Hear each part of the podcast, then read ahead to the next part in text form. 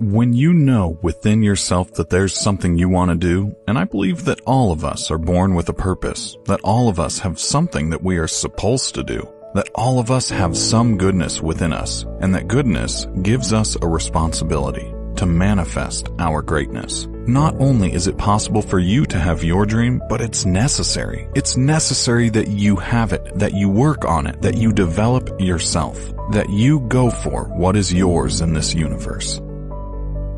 Every single day when you wake up, you better be spending time on your dream. You better be spending time. You ain't got time to waste. It is a sense of urgency.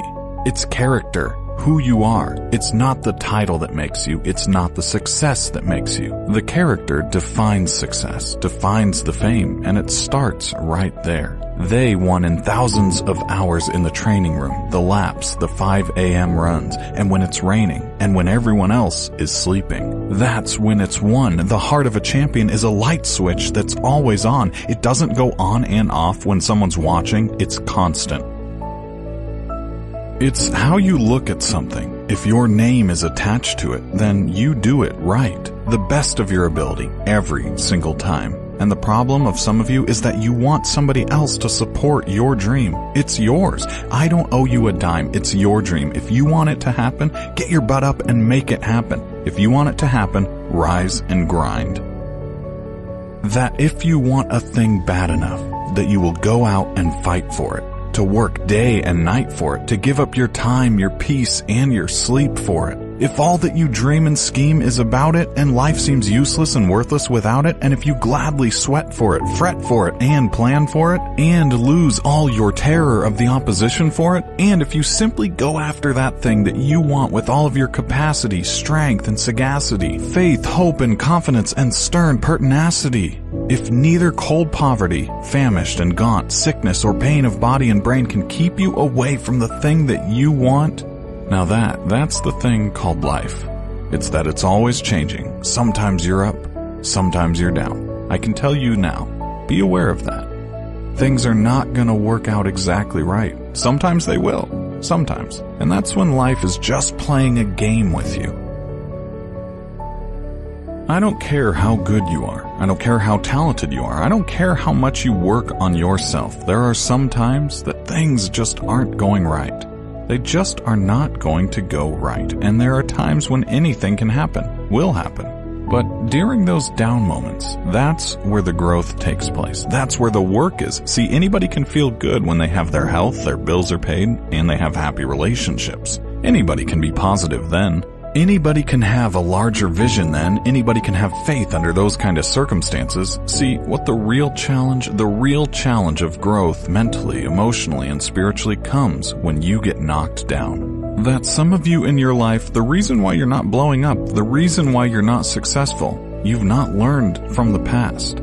You think just because this opportunity is for you, and not every opportunity is for you, all of us have experienced some tragedy. If we haven't, we will and you can let it destroy your life, or you can build upon it. You can commit to let you hold you down, or you can decide, I'm not going to let that happen to me. I'm bigger than this.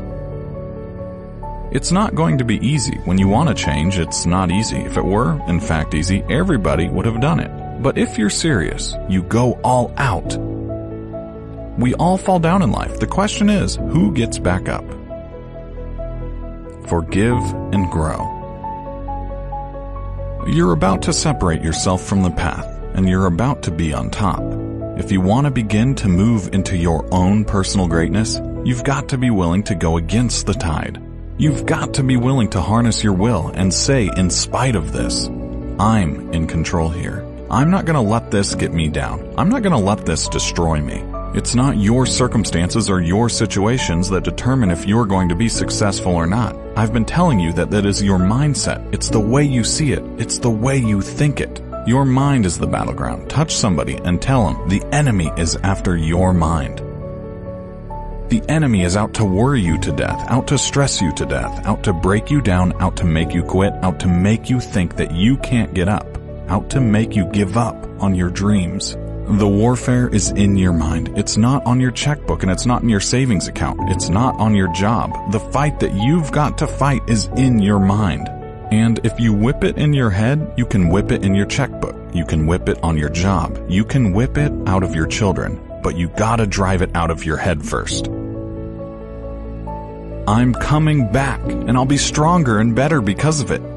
You have got to make this declaration that this is what you stand for. Standing up for peace of mind. You're standing up for health. You're standing up for your dreams. You want it. And you're going to go all out to have it.